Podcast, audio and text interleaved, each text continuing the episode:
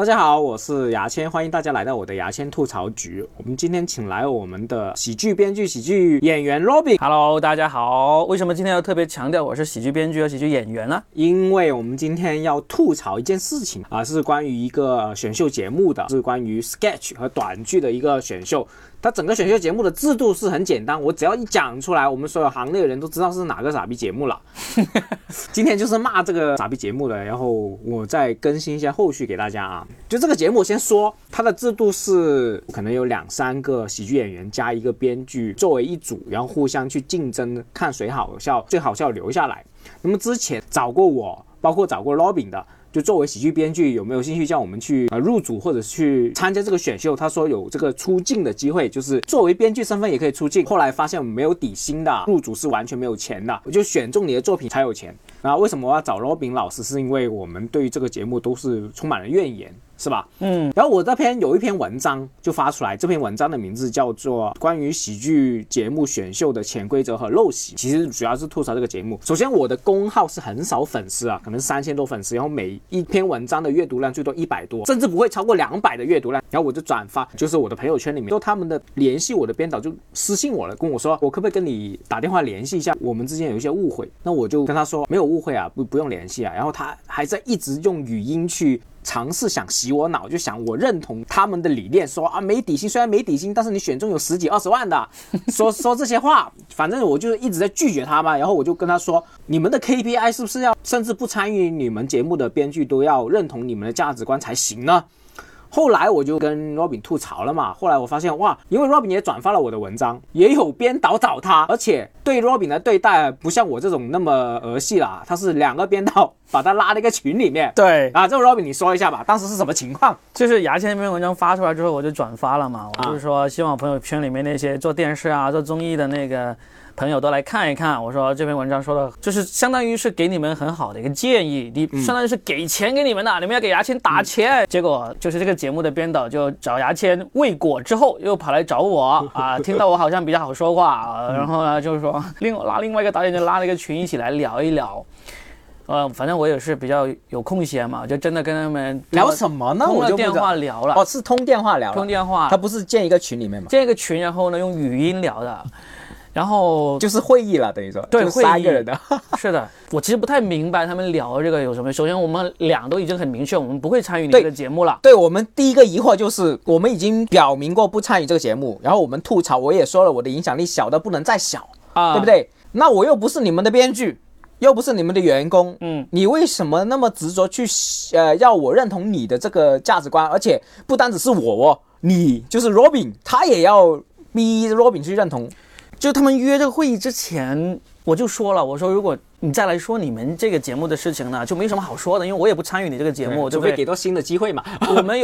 有对他们就这样说啊，他们说我们也不是要讨论这个事情，我们就是想谈谈后面还有什么新的合作机会。我就想可以啊，因为这毕竟是一家大公司，这家公司做过一个非常有名的节目，已经有5季了，对不对？5季了就6季了，非常有名的那个节目，我想那谁会拒绝有合作的机会嘛？我说好，那就通个电话吧。结果通过电话之后呢，他们又是一直在说，希望说服我对他们这个节目的一个做法的认同。对对对，我就说我不会认同你们这个节目的，你们这种做法在我看来是非常的可笑的这个行为。而且你之前已经很明确跟他说过这个观点了。对，然后他们就还继续说，我就把我有点惹恼了。他就说。他就反复强调我们是第一次做喜剧节目，之前虽然他们做很成功的节目，但那个不是喜剧节目啊，说我们是第一次做喜剧节目，我们有很多不懂的地方。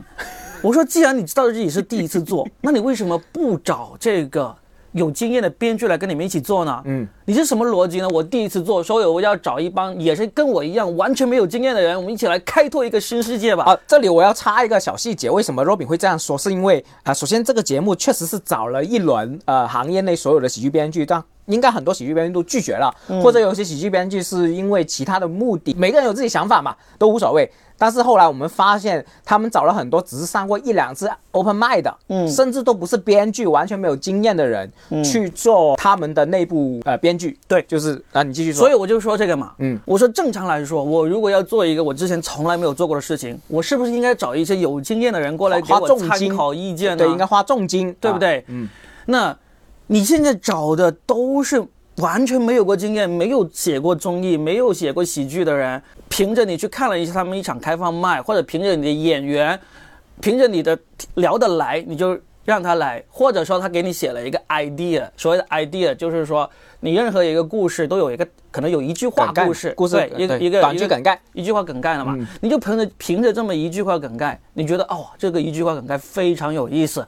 就把他招过来了。但是你只要但凡有一点点经验，你都知道在所有的喜剧创作里面梗概是不重要的，它的梗概的那个重要程度可能只占 20%， 剩下 80% 都是剧本。一个非常好的概念，就算是一听哇绝妙非常精妙的喜剧结构，就算是这个梗概是100分的梗概，如果你换一个不会写的编剧出来，他分分钟给你写出一个零分负分的那个剧本。最重要的是剧本，你就凭着别人的一个简单的 idea 简单的梗概，然后呢就把这个编剧叫过来一起写了。我就说这个在我看来是非常愚蠢的一个行为。然后呢他们就又在开始听我这样说嘛，然后呢就开始问我一些，他说那就在你看来究竟是什么样的一个编剧合作方式才是最好的呢？他就问是不是你们当初做过那个今夜百乐门那个方式才是最好的呢？我说不是，今夜百乐门虽然在国内来说相当不错，但是真正这世界上真正成功的做 sketch 做短剧为主的有一个节目，我说你们应该听过，那个叫做周六夜现场 SNL， 我说如果你们连这个都没有听过的话，那就真的是无话可说了。你肯定听过对不对？他说什么？他说没听过。他没说话想肯定是听过，不可能没听过。我说最好的方式就是这个方式，人家做了50年，50年都这么成功，难道人家50年都没有想出来一个你们今天想出来的这种编剧和演员的合作方式吗？人家50年都没有想到你们这帮第一次做喜剧的人突然间想出来的一个方式，然后你就觉得你这个方式比人家50年的经验都会有效有用吗？我就是想说一个，就是很多优秀的喜剧编剧已经不愿意去跟他们做了，我觉得他已经得到这些反馈，为什么他们不改进？他们要把这个制度贯彻到底，我就没想明白。我认为他们不改进的一个重要原因是他不知道自己做错了，他不知道自己这样做是不符合规律的。其实你在那篇文章里面你说了一个很愤怒的点，就是你说他们不给底薪给编剧。我当时在电话里面跟他说，我说我最愤怒的点跟牙签的不太一样。我说我对你们这个节目最愤怒的点就在于说你们不尊重那些有经验的编剧，不尊重那些有经验的喜剧人才。你把这些已经做过好几个成功节目的编剧找过来，放在跟那些才上过1-2次开放麦的演员放在一起，让他们大家一起来共同写一个 sketch， 写一个梗概出来，然后呢你就盲挑，就挑出那些你认为好的过来。而且你也是没经验的。对，你也是没经验的，你挑的时候你甚至都根本看不出来哪个是好哪个是不好。所以呢你这样的情况下你挑出来，然后呢你就让那些有经验的，你不但用没有底薪这个事情来把他们拒之门外，甚至有一些有经验的编剧可能都想着哎呀你是大公司，我就反正闲着就闲着，我就来尝试一下参与一下吧。你都没有给这些人足够的尊重，还要让他们再来跟这些没有经验的人再来对比一下，再来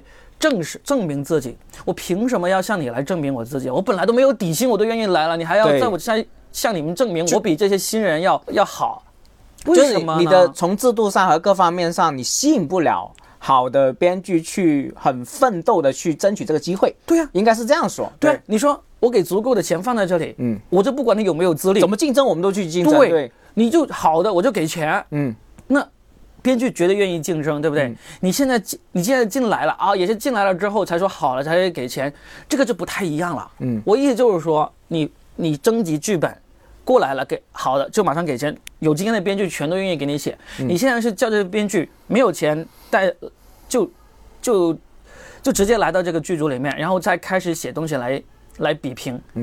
这样子的情况下有经验的编剧都不会愿意做这种事情的。我这里要说一个，我就敢说啊，反正我很不喜欢这个傻逼节目，这个整个公司我都很讨厌。